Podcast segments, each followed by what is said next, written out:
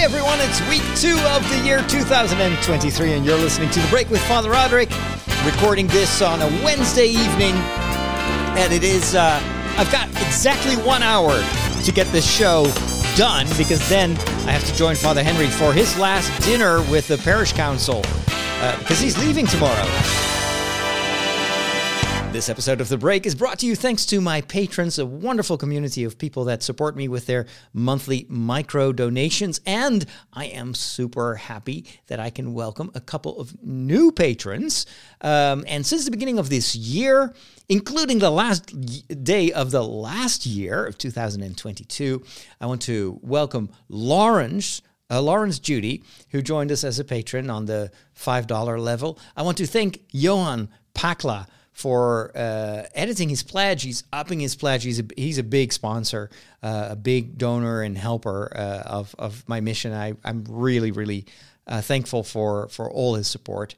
I want to thank Joost and Dominique for upping their pledge. I would love to welcome Peter Kuiper as a new patron, and also Scott Shields, who also joined the Patreon community. Now, if you want to get access to the Discord server and meet all these new people and old people and want to hang out with me and chat and help me with my mission to reach out to, well, sometimes hundreds of thousands of people on these various different social platforms, then take a look at patreon.com/Father Roderick. Do you know what's going on? This is what's happening in your world. Face it, Catholics rule. We got Boston, South America, the good part of Ireland, and we're making serious inroads in Mozambique, baby. You've taken your first step into a larger world. So a lot of things happening in the larger world and in the small world that constitutes my own environment. As I mentioned in the intro, Father Henry is leaving the parish. He has been appointed in a new parish in Apeldoorn. And so he moved out earlier this morning. And tonight he will have his farewell dinner. I was at his farewell mass this past Sunday. And Father Henry and I, we have the same age. We were in seminary together for 5 years, I think. We studied together in Rome. And so we know each other very well. I'm very happy for him that he has a wonderful new parish. Of course, I'm also a bit sad to see him go, because we often chatted, and every once in a while, he'd pop in, or I would go over there and we would eat together. And Father Henry is the total opposite of me in terms of social engagement. He loves to be among people, and so there's always something to do there. He loves to invite people to come over and cook with him, and so many times I've benefited from his hospitality. So yeah, I'm sad to see him go. On the other hand, I'm glad for him. It is, I think, a very good parish. Slightly calmer, at least the number of communities that he has to shepherd is a bit smaller, so I hope for him that he gets a little bit more time for himself, read a book from time to time, or just go for a walk instead of constantly working. And I'm super happy that we get a very good replacement. Father Mauricio, who is from Colombia originally. He's a missionary. He works in the Netherlands, and I worked together with him in Amersfoort for a couple of years. He's a very dynamic guy, I think multi-talented, and also a very cheerful guy. Good sense of humor, and always full of ideas and energy. So really happy to see him coming to this parish and leading us. In the larger world, also, of course, lots of stuff happening. Last week was the funeral of Pope Benedict, and so I've been following that online. Unfortunately, I was not in Rome at the time, but we do have a lot of people there that did, I think, a terrific job keeping us informed about what was going on there. And then just this morning, I read the news that Cardinal Pell, the former Archbishop of the Archdiocese of Sydney, had passed away due to complications after a hip surgery.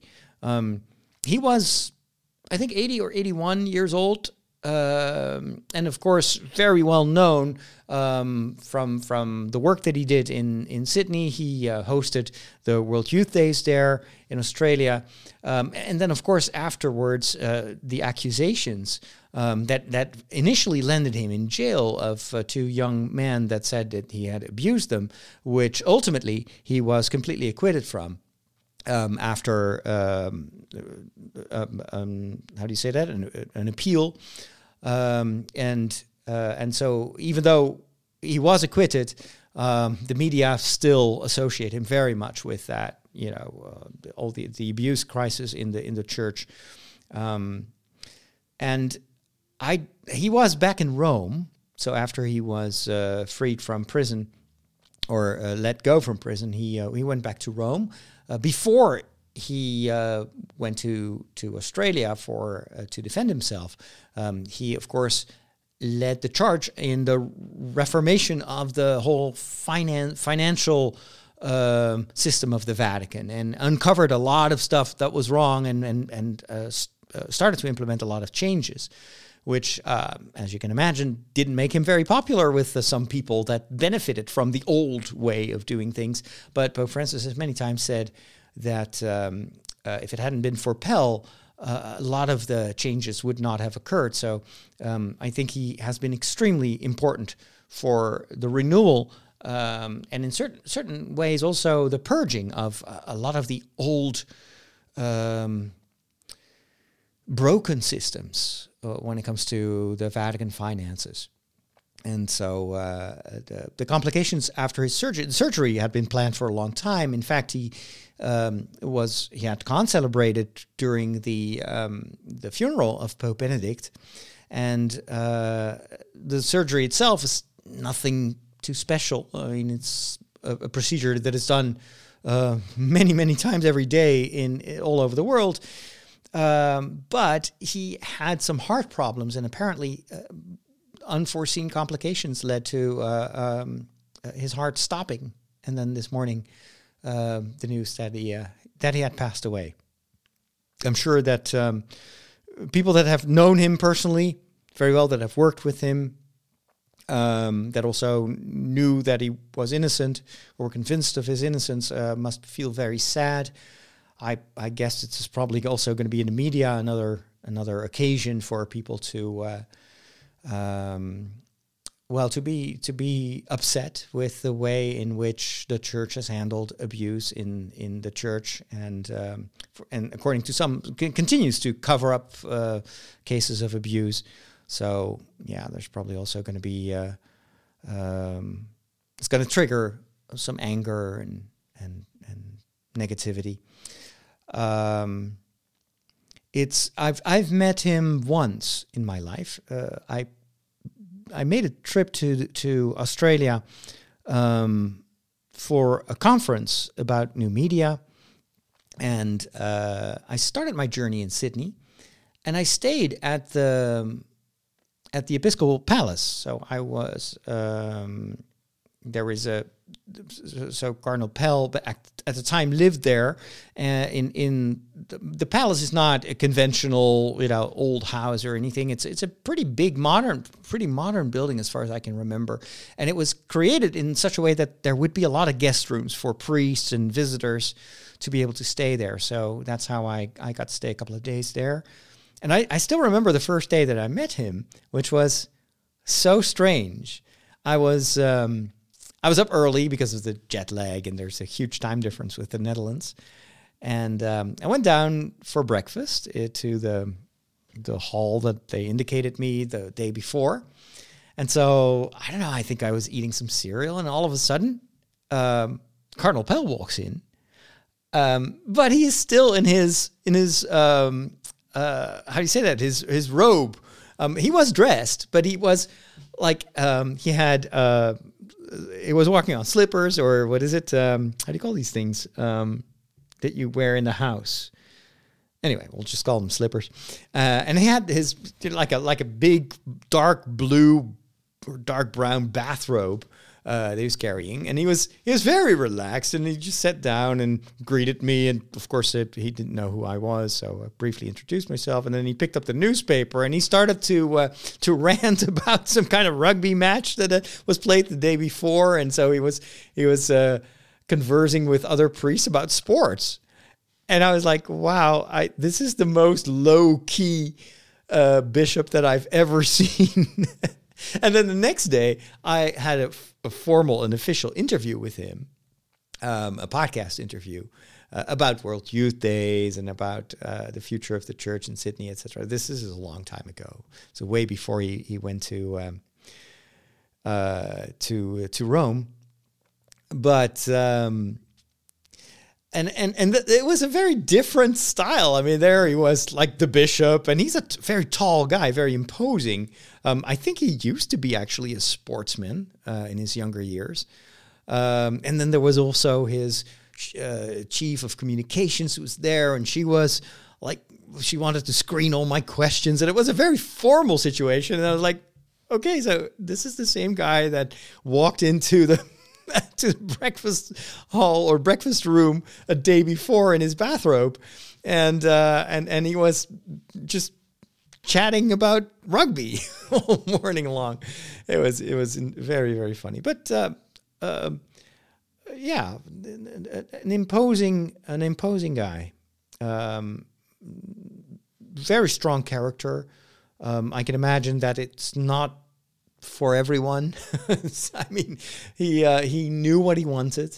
His successor was a very different type of guy.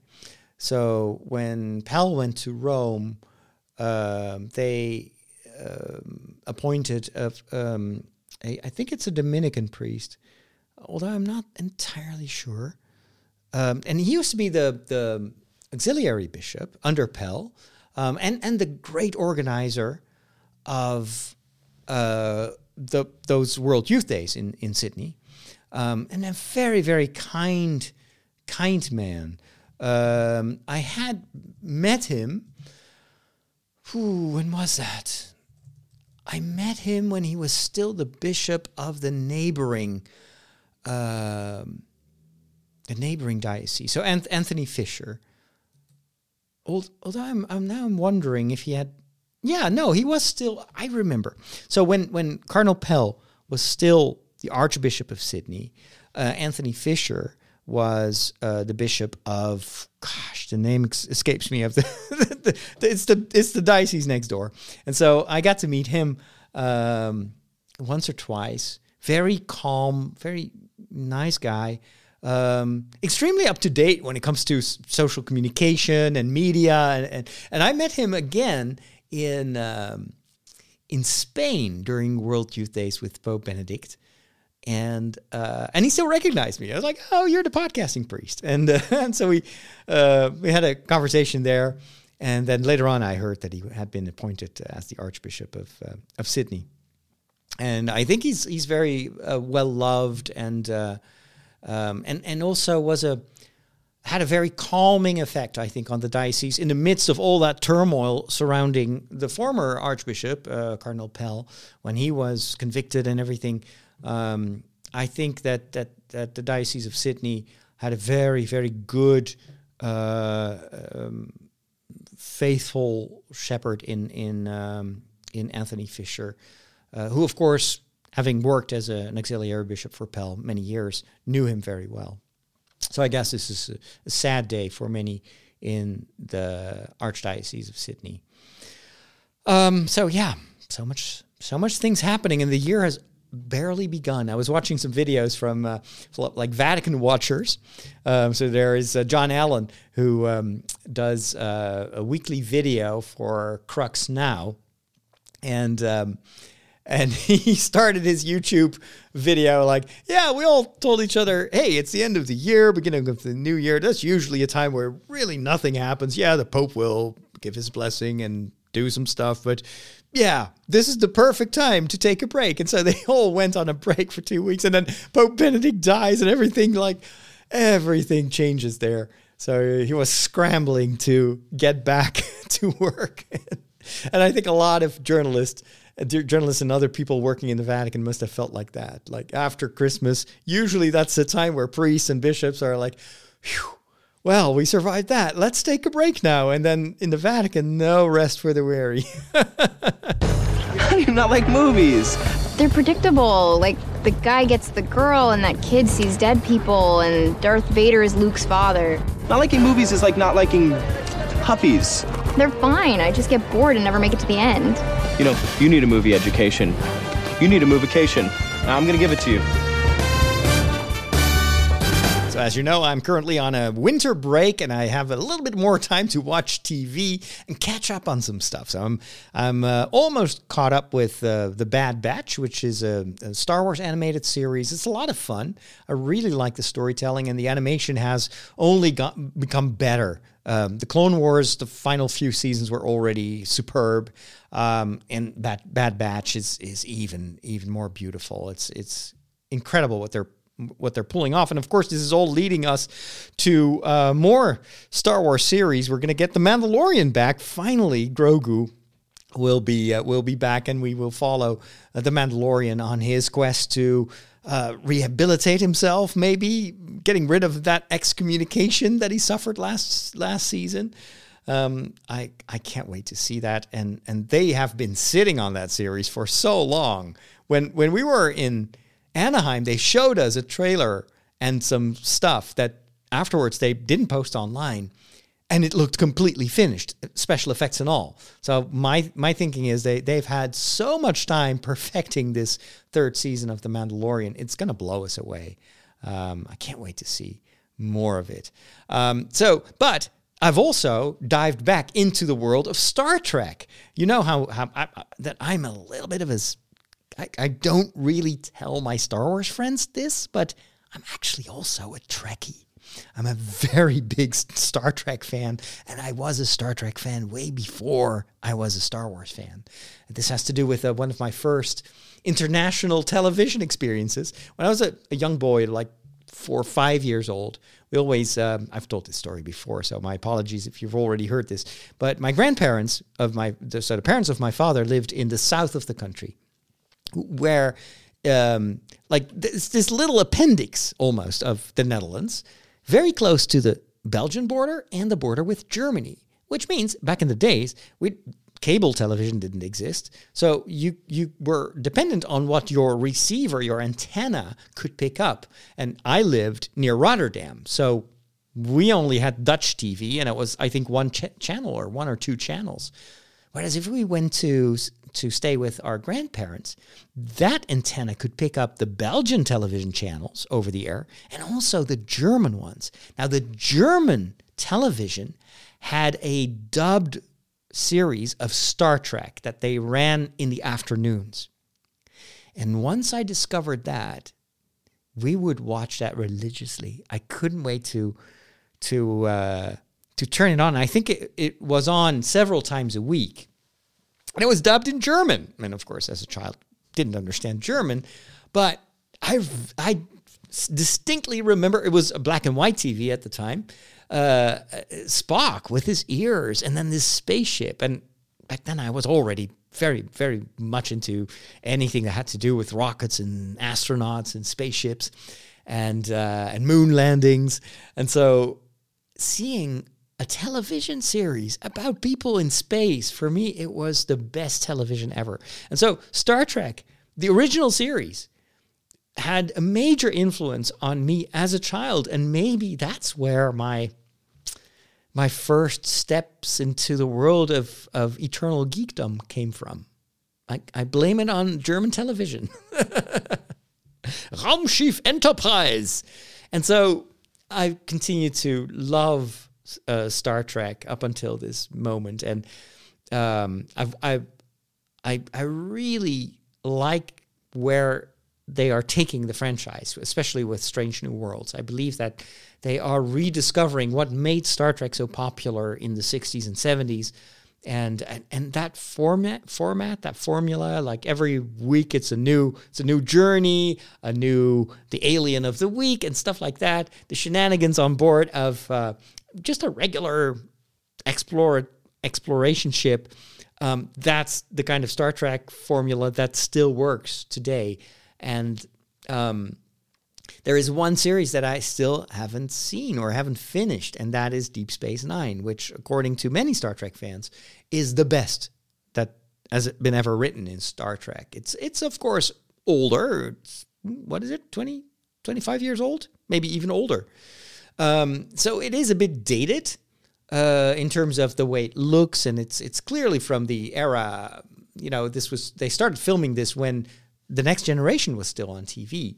So it has a bit of that same vibe. Even Worf, I think in the third season, starts to become a regular on the show. The difference with The Next Generation, of course, is Deep Space Nine takes place on a diplomatic spaceship. Maybe I'm confusing this with Babylon 5. But anyway, it's a stationary ship. So it's not a ship. It's a station, a space station. And it's a small society, and it had a much more of a sitcom vibe to it. It was all filmed always in the same sets. They barely ever visited planets. You didn't see much of space, so it felt in many ways much cheaper, simpler than The Next Generation. And this is probably also why initially I didn't care that much for Deep Space Nine. What I loved about Star Trek was the exploration, was the journeying, the traveling, the discovery. And Deep Space Nine just felt like every week kind of looked the same and had the same people and the same storylines. What years later I started to discover why actually that is what makes the series so brilliant, because since they couldn't rely on the alien of the week or the beaming people down to all sorts of cheap-looking planets, they had to do their best writing interesting storylines for their characters. And the further I get with the series, the better it becomes. And the more you start to love the people on board Deep Space Nine. And so yesterday evening, in fact, I watched 2 episodes of Deep Space Nine of the 4th season, I think episodes 13 and 14.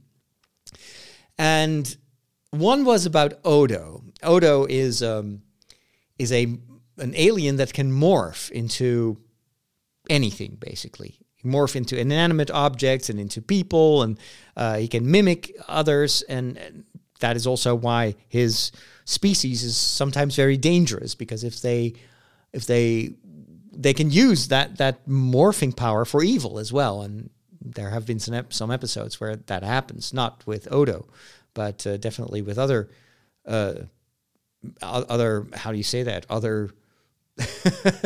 other people. They're not really people, but other aliens from his species. But Odo is a bit, you could say, a bit akin to Data, in a sense that he is always trying to figure out why humans are the way they are. He doesn't get human behavior. However, he does have emotions. It's not like Data, who has to get a special, new chip in order to experience emotions. Odo definitely has emotions, but in this particular episode, he actually falls in love with Kira, who's also one of the regular crew members. However, it's not mutual.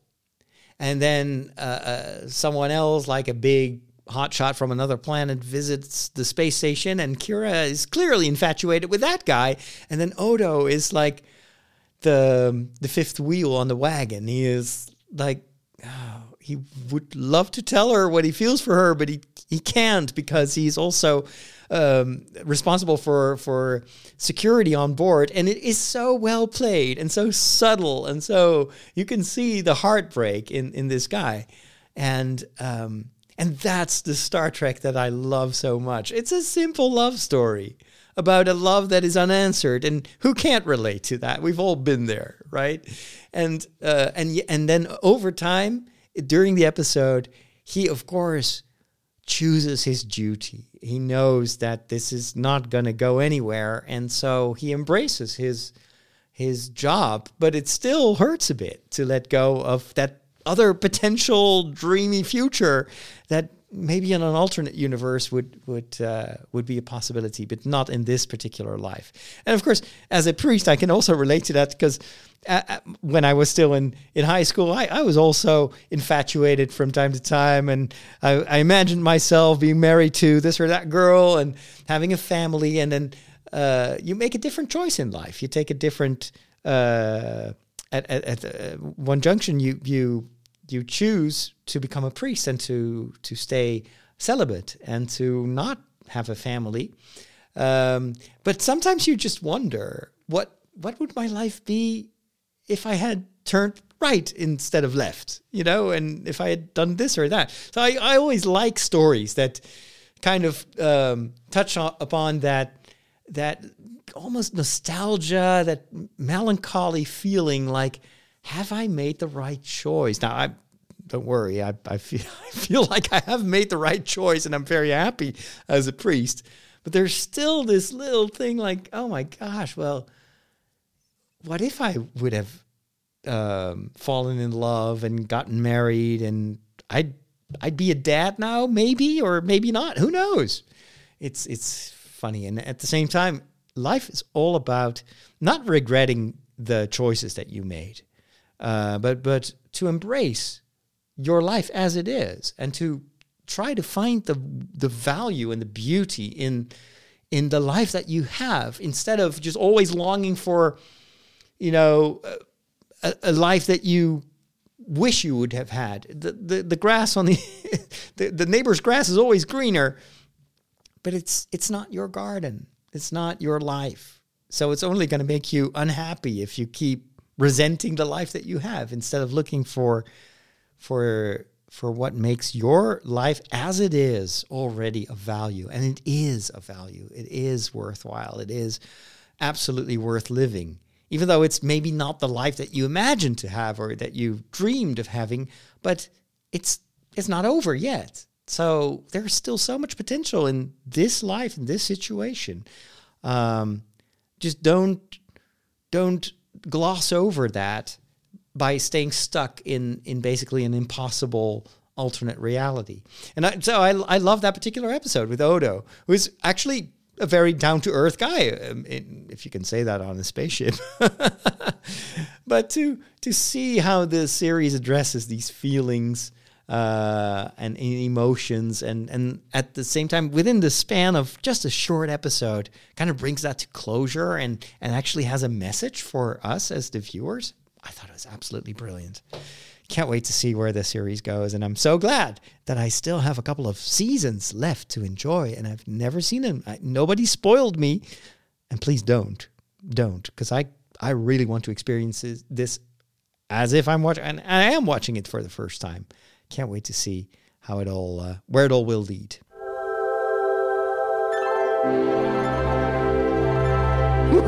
Catholics rock!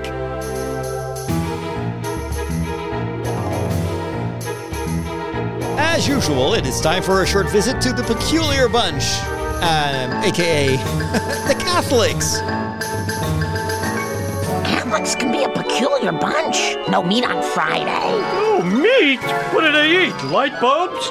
And even though Catholics are a peculiar bunch from time to time, you may have questions. You may wonder why we do things that we do. So this is the place where I give you answers. Man, you guys got more crazy rules than Blockbuster Video. So today, I would like to share with you not answers to a question, but 4 habits that help me every day to put my faith in practice. As I've often mentioned also in The Walk, habits are super important. Your habits actually determine who you are and who you're going to be. It's not the big decisions. It's important from time to time to make a big decision. But it's ultimately the things that you do on a day-to-day basis, some stuff even on autopilot, what is going to determine your life and mold it to a certain extent. So here are 4 things that I had to acquire as habits, because habits, of course, are not like, if it was just intuition or autopilot right from the get-go, there wouldn't be no effort. But these are these are things that you can learn, that you can acquire as habits. So here are four things that I've learned and that I still have to practice, because habits, again, are just habits. You can also lose them, or you can replace them with bad habits. So, but let's start with prayer.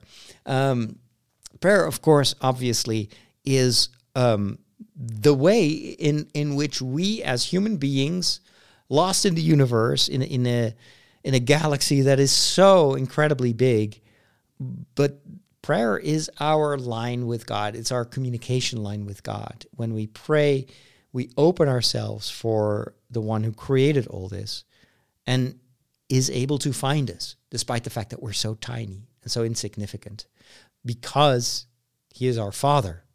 And a father or a mother will always find their children, even if they are in a huge crowd. The moment they see their child, they know, that's my child. That's kind of how I equate that when it comes to God and my relationship with God, even though, from an astronaut's point of view, the Earth is tiny and lost, but God is not looking with a telescope. He's looking for me with his heart. And so in order to nurture that relationship with God, prayer is the way. This is the way. But prayer, as you know from experience, is not always easy, especially if you're new to prayer. And it's like, so how does that work? Do I say words? Of course, we know the prayers that have been written before us or have been taught to us, like the Our Father, taught to us by Jesus. But what about other forms of prayer? How do you do that? Do you just sit in a church and then you close your eyes and then God starts talking to you? No. and it's very difficult to give you a one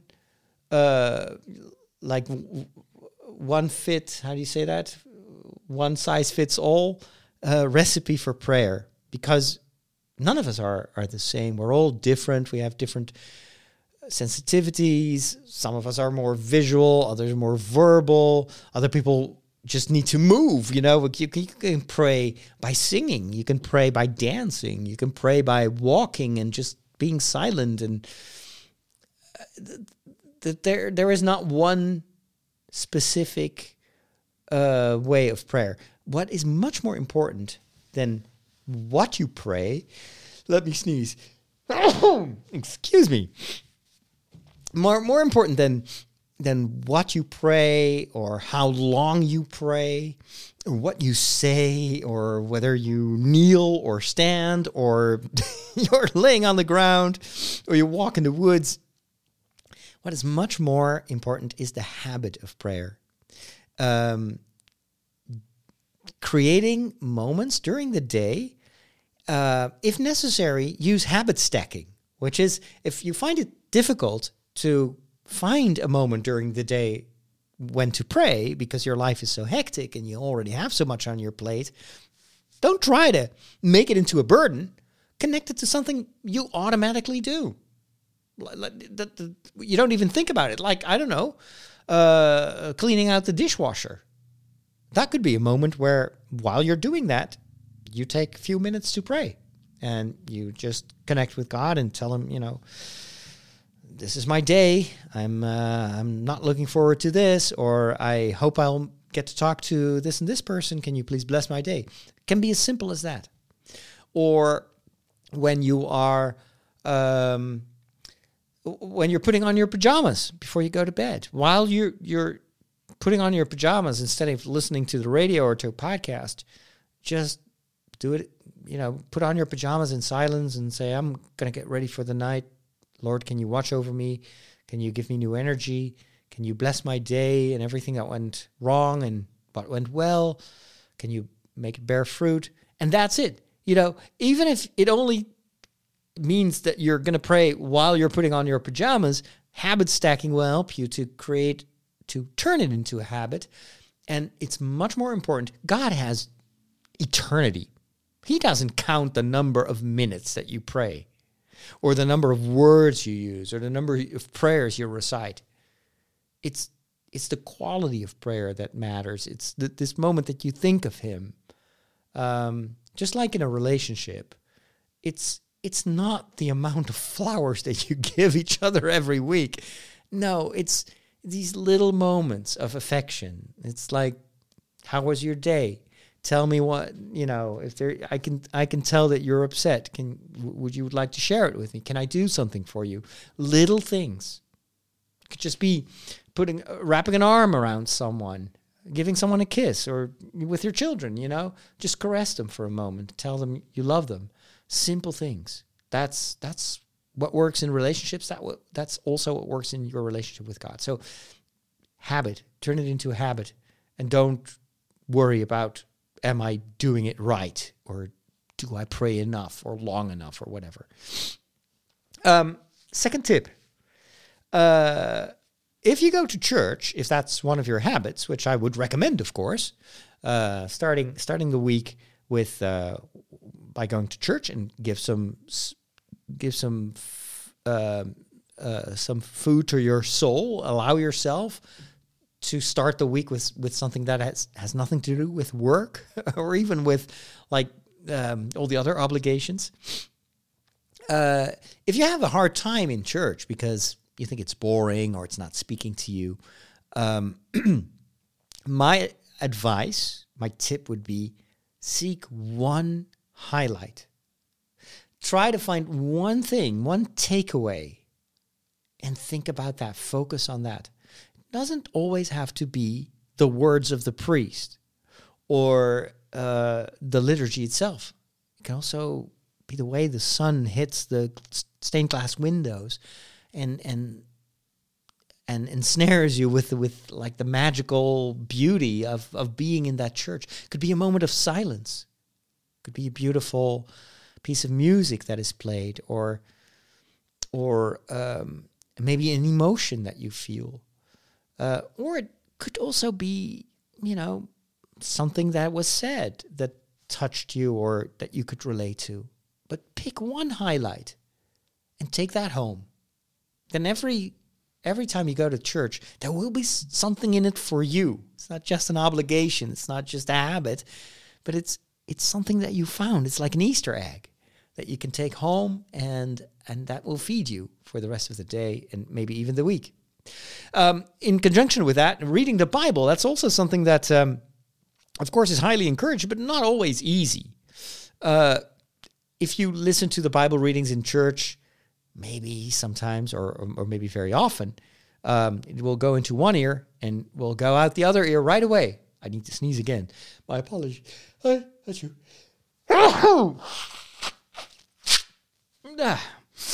This is just evening allergies. Don't worry about it. But it's usually when the heating kicks in. I've got pretty low temperatures here in the house. But in the evening, usually the heating will start to work, and then the dust in the air starts to swirl, and that's how I often have to sneeze when the room is heated. Anyway, so one golden tip that a priest once gave me when I was still in seminary was, if you listen to a reading or you want to prepare for Sunday by reading in advance the readings of the week, pick one phrase or one word in that entire reading. Doesn't necessarily have to be the central element of that particular reading. What matters is that you, with your heart, try to connect with Scripture and find that one phrase that hits you, that makes you think about something, that inspires you, or makes you think about something else. I don't know. So there's always that one phrase that triggers you. If you read the Bible looking for that one word and that one phrase, you will find it. That's just how our brain works. It's how God programmed. Well, he didn't program us, but he gave us our brain because we're very good at connecting with patterns that we recognize, that we are empathetic. So if we read a reading, there's always something that we can empathize with, that we can connect with, that will trigger something in our brain. Use that capacity that we have to find that one word that God maybe wants to tell you in that particular piece of God's word. And then my final tip, ask questions. Never stop asking questions. Never leave your brain at the entrance of a church. Being faithful, being a follower of Christ means asking questions. Jesus wants us to ask questions because he himself constantly asks his disciples, have you understood? Do you get it? Let me explain again. So you cannot acquire wisdom if you never ask questions. You cannot believe if you never doubt. So never think that, oh, but I have too many questions. There's so much in faith I don't understand. I must be a terrible Christian. I'm not worthy to call myself a Catholic or a Christian because, you know, I have so many questions. I have so many doubts. I have so many commentary and criticism. That makes you a very good Catholic. That makes you a very good Christian because questions, asking questions is an expression of your desire to seek God and to seek the truth. If you stop seeking and looking for answers, you will find nothing. So God wants you to seek and wants you to ask the questions, even the difficult ones. Don't let anyone tell you, like, oh, that's a stupid question. Or, yeah, but you lack faith because otherwise you wouldn't be questioning our faith. No. Fides querens intellectum. Faith seeks understanding. And the opposite is also true. The more you understand, the more you realize that there is more than what we can measure and what we can prove. And sometimes from seeking knowledge and seeking truth, faith will emerge. And many scientists can attest to that. So never stop asking questions. And if you have any questions, you can always ask them to me. So I have something to talk about here on The Peculiar Bunch. When did you become an expert in thermonuclear astrophysics? Last night. The packet. The extraction theory papers. Am I the only one who did the reading? All right, today I want to talk about a wonderful book that I just finished reading, and it's written by an astronaut, and it was so enjoyable. It is the astronaut is called Chris Hadfield. He's been on, I think, 2 or 3 shuttle missions, but even when he wasn't in space, he was involved in mission control of more than 100 space shuttle flights. He wrote the book, An Astronaut's Guide to Life on Earth. And that's kind of what it is. He talks about his experiences as an astronaut, about how you become an astronaut, which for me, as a child, I always dreamt about being an astronaut. And we had one astronaut back then he hadn't been to space yet, but I had a poster of the space shuttle above my bed. I'm not kidding you. So it was actually at the foot end of my bed against the wall, and it was a cutout poster of the Enterprise, space shuttle Enterprise, and showed you, like, you saw the space shuttle in 3D, and then some parts of it were open, so you could see the cockpit and the places where they would sleep. And I was like, oh my gosh, I want to be like Wubbo Ockels. I was so surprised when I was watching For All Mankind, the Apple TV Plus series by Ronald D. Moore about this alternate reality or alternate history where Russia and the United States are still competing to get to the moon and then to get to Mars and whatnot. And one of the characters is Wubbo Ockels. It's our own Wubbo Ockels, but it's an alternate history, so it's not exactly the same guy. He does have a mustache, though, just like the real one. And so I've always been fascinated by space travel, and of course, I've ended up in a totally different profession, and I doubt that I would have ever made it to become an astronaut, because you have to be actually more of a scientist type of guy. I was more into language and reading and history and the creative part. I was not good at math or physics or anything, or chemistry, so not a good match.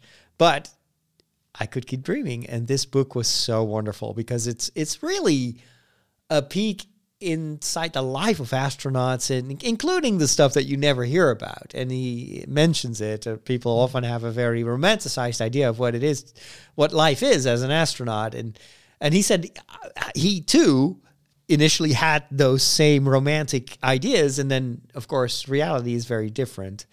And but he a lot of the stuff that he explains about what kind of mindset do you need as an astronaut. For instance, like, sweat the small stuff, because every little error can kill you. You know, think ahead. What is the next thing that will kill me?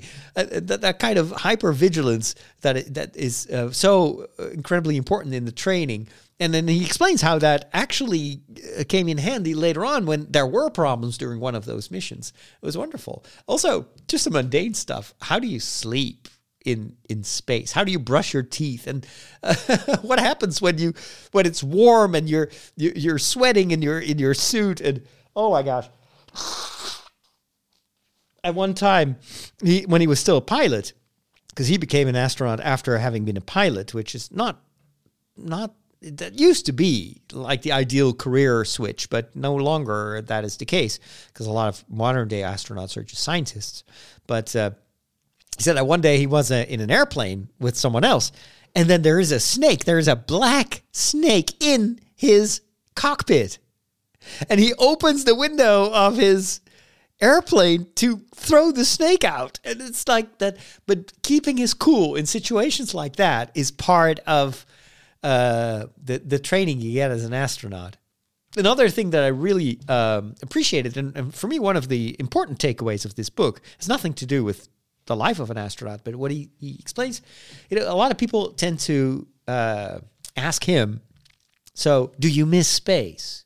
Because that, you know, he's been in the space station for a very long time, several months, I think.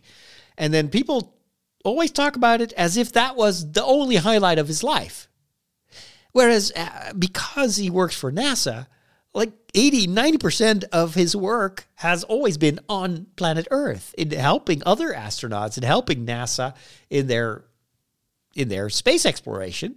But it's not in space. It's not exciting. And then he says, you know, the older I get, the last time I was in space, I knew it was my last time. I would never return to the space station. I would never fly in a space shuttle again. But I refuse to measure the success of my life only based on those highlights. I try to live my life every day, investing in what I have to do this very day, and finding my pride and finding my joy in what life throws at me today. And if I wouldn't do that, then I would live a life of regret, because there's nothing that's ever going to top me being in space. But I'm too old for that now. I'm retired. And so I keep challenging myself and trying to find, okay, so what, how can I apply what I've learned as an astronaut to my day-to-day stuff, and then just enjoy it. And the small things are just as important as the big things. And so it's this kind of this quality of, or this virtue, I would call it, of contentment that, according to him, is so important. And it's something you learn if you work for NASA, because not everybody gets to fly in space, even if you trained for years and years and years. But you end up on the replacement crew, the just-in-case crew, and you never actually get to fly in a space shuttle or to be in space. It's still, you have to, that's when you have to just love what you do, even if it doesn't include space. If you don't live your life that way, you're going to be sad all the time. I thought it was a really great lesson. And so a very good read. Again, it's called Chris Hadfield, An Astronaut's Guide to Life on Earth.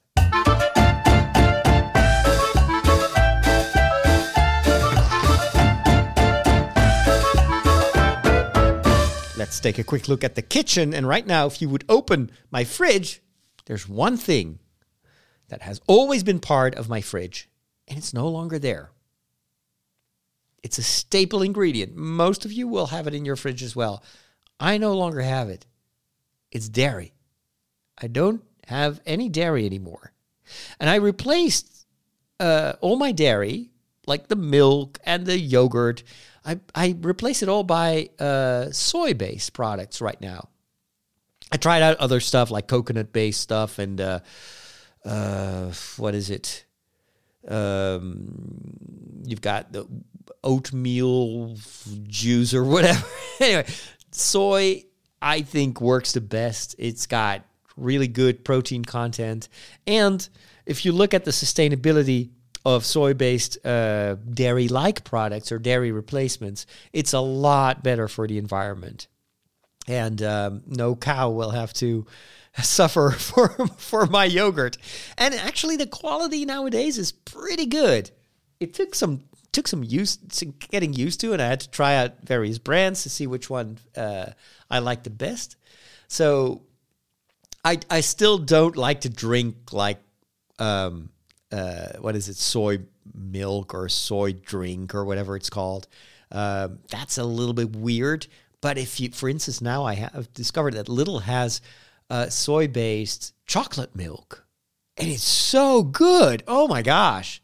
I put it in the microwave, so it's nice and hot. And when I get back from running outside and it's cold, I have my little soy chocolate milk, and it's so good. I add some soy-based topping, which is kind of what used to be whipped cream.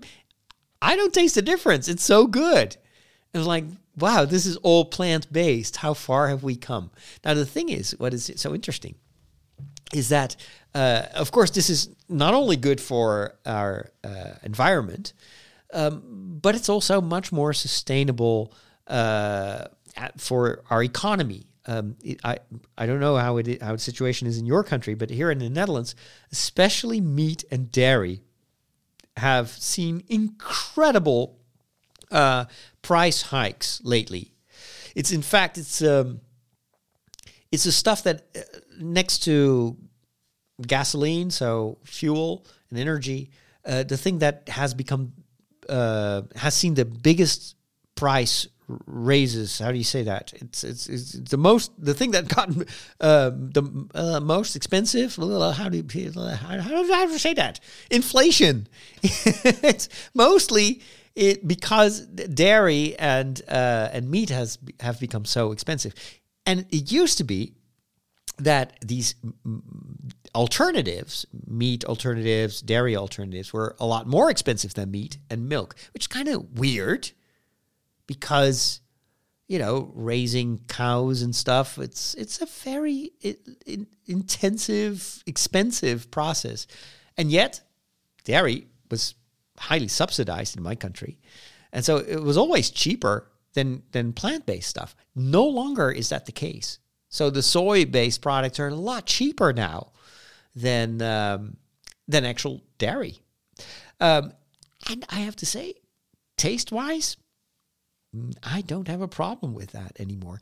Now, the supermarkets are trying to promote that, and they do that by using a technique called nudging. Nudging is kind of subconscious, what it says, nudging you to choose those replacements. And I read an article this morning on a tech site explaining how they use technology to do that, and by measuring people. But for instance, a lot of supermarkets have scanners. You scan your own groceries, and then you can instantly pay. You don't have to wait in line anymore.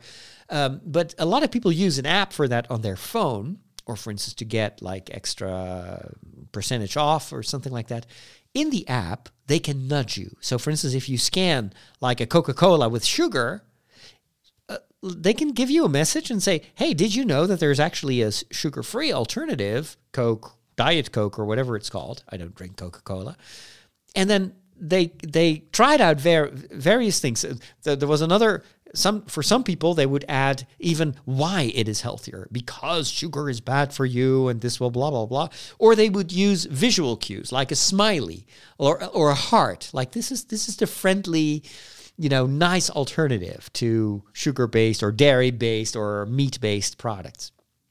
Turns out that that research showed that the biggest change was when the alternative was presented when people were faced with a very specific choice. So what they did, for instance, And that all the other nudging was actually counterproductive. So if you would explain, you know, but vegan meat is actually much better for the environment and the cows won't have to suffer. That is just making people like, yeah, okay, well, because you keep telling me that, I will go for the meat. We don't like being talked down to. But if you just say, hey, did you know actually that there's an alternative, people will, a huge percentage of people will actually pick the alternative if they know that there is an alternative. And so in the supermarkets, you can see that this is changing the way they organize the supermarket. The alternatives for dairy and meat used to be in a totally different part of the supermarket. Now, in most supermarkets here in the Netherlands, it's next to the meat or next to the milk and the cheese. So there is like an entire column right next to the dairy and the cheese with vegan dairy and vegan cheese, soy-based products. And I've noticed myself that I see that, wait a minute, so this yogurt, dairy-based, is 130. And that soy-based yogurt is 160. That's only 30 cents. And you know, it's much better for the environment. Well, let me pick that. It's a no-brainer. And I've noticed that with the meat at the Lidl, they do that as well. The meat alternatives are next to the chicken. I think that they should also do it next to the beef, but it's already good that it's in the same aisle, you know. You see it when you are trying to pick, what am I going to eat tonight? Oh, but I could just as well just take the fake soy chicken pieces or whatever, because last time I sampled those, they were actually really nice. So this is the science of nudging. It's like hinting us and trying to influence our behavior without us noticing. I think it's fascinating. We are on the cutting edge of technology. Wow. Well, what does that mean? Let's plug it in. It's going to say, hey, I see you plugged in a new device, and it's going to load in the appropriate drivers. You'll notice that this scanner built... Whoa. Well, all your technology stuff, it just... and it's a disaster. But there is one more thing. Yeah, technology. Gosh, I'm already reading about the latest rumors of the iPhone 15. The 14 just came out. Apparently, the iPhone 15 is going to have like a periscope camera. And I saw a very interesting video explaining why it will probably take some more time for Apple to get their photos on the same level as, for instance, Samsung. It has to do with the fact that a lot of the photos that we take, and even video, is not just dependent, the quality does not just depend on the sensor or the quality of the lens, even though that's usually what Apple and Samsung tend to stress during their presentations. But it's not the new sensor or the new lens that's going to automatically result in better photos. In fact, with Apple, with the iPhone 14, a lot of the photos are subpar when you compare them to what other phones are able to produce. Like, for instance, the new Pixel 7, Google is much more reliably putting out like results that are superior to what Apple does. And MKHB explains that that's because of software. If you use the same lens and the same sensor for a couple of years, the software makers or programmers can optimize their software to work with that specific lens and plus sensor combination. Now that Apple has made the switch to a much, much bigger sensor and better lenses, the software is still interpreting the data that comes from all this new hardware as if it was the slightly subpar hardware from last year. And this is why some of these photos look a bit over-sharpened. And he predicts that for the iPhone 15, Apple will probably make huge leaps in image quality, and they will, of course, give it a new name to tell you that that's absolutely because of the new iPhone 15, but it's all software. They can also, in retrograde, do that for the iPhone 14 and even iPhone 13 probably. So it's going to be interesting to see if Apple will continue to improve this whole computational side of making images. And I'm currently still on the fence. Like, do I get an iPhone now, or am I going to wait one more season to get the one where they switch to USB-C?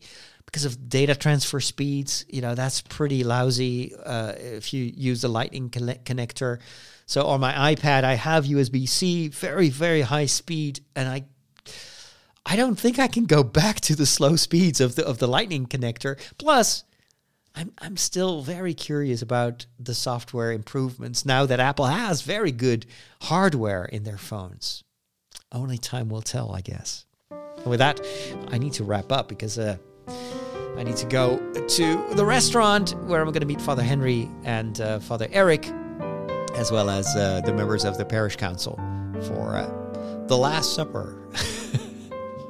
That sounds a bit ominous, the Last Supper, but no, I just enjoy these last moments with Father Henry here as the pastor of the parish, and also looking forward to a nice meal. I don't have to cook tonight. I'll leave you with a quote of the week, as was the case last week.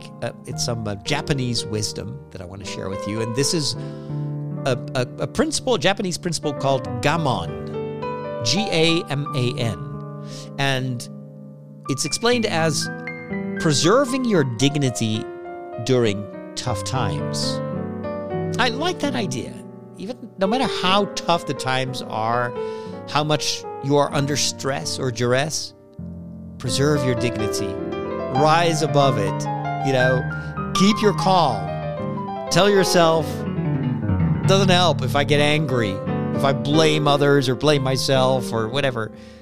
Let's live out my dignity. Let's take it as it is and try to work with it, because this is my life. And this is what I've been given. So let's make the most of that. Talk to you next week. Thanks for listening. God bless.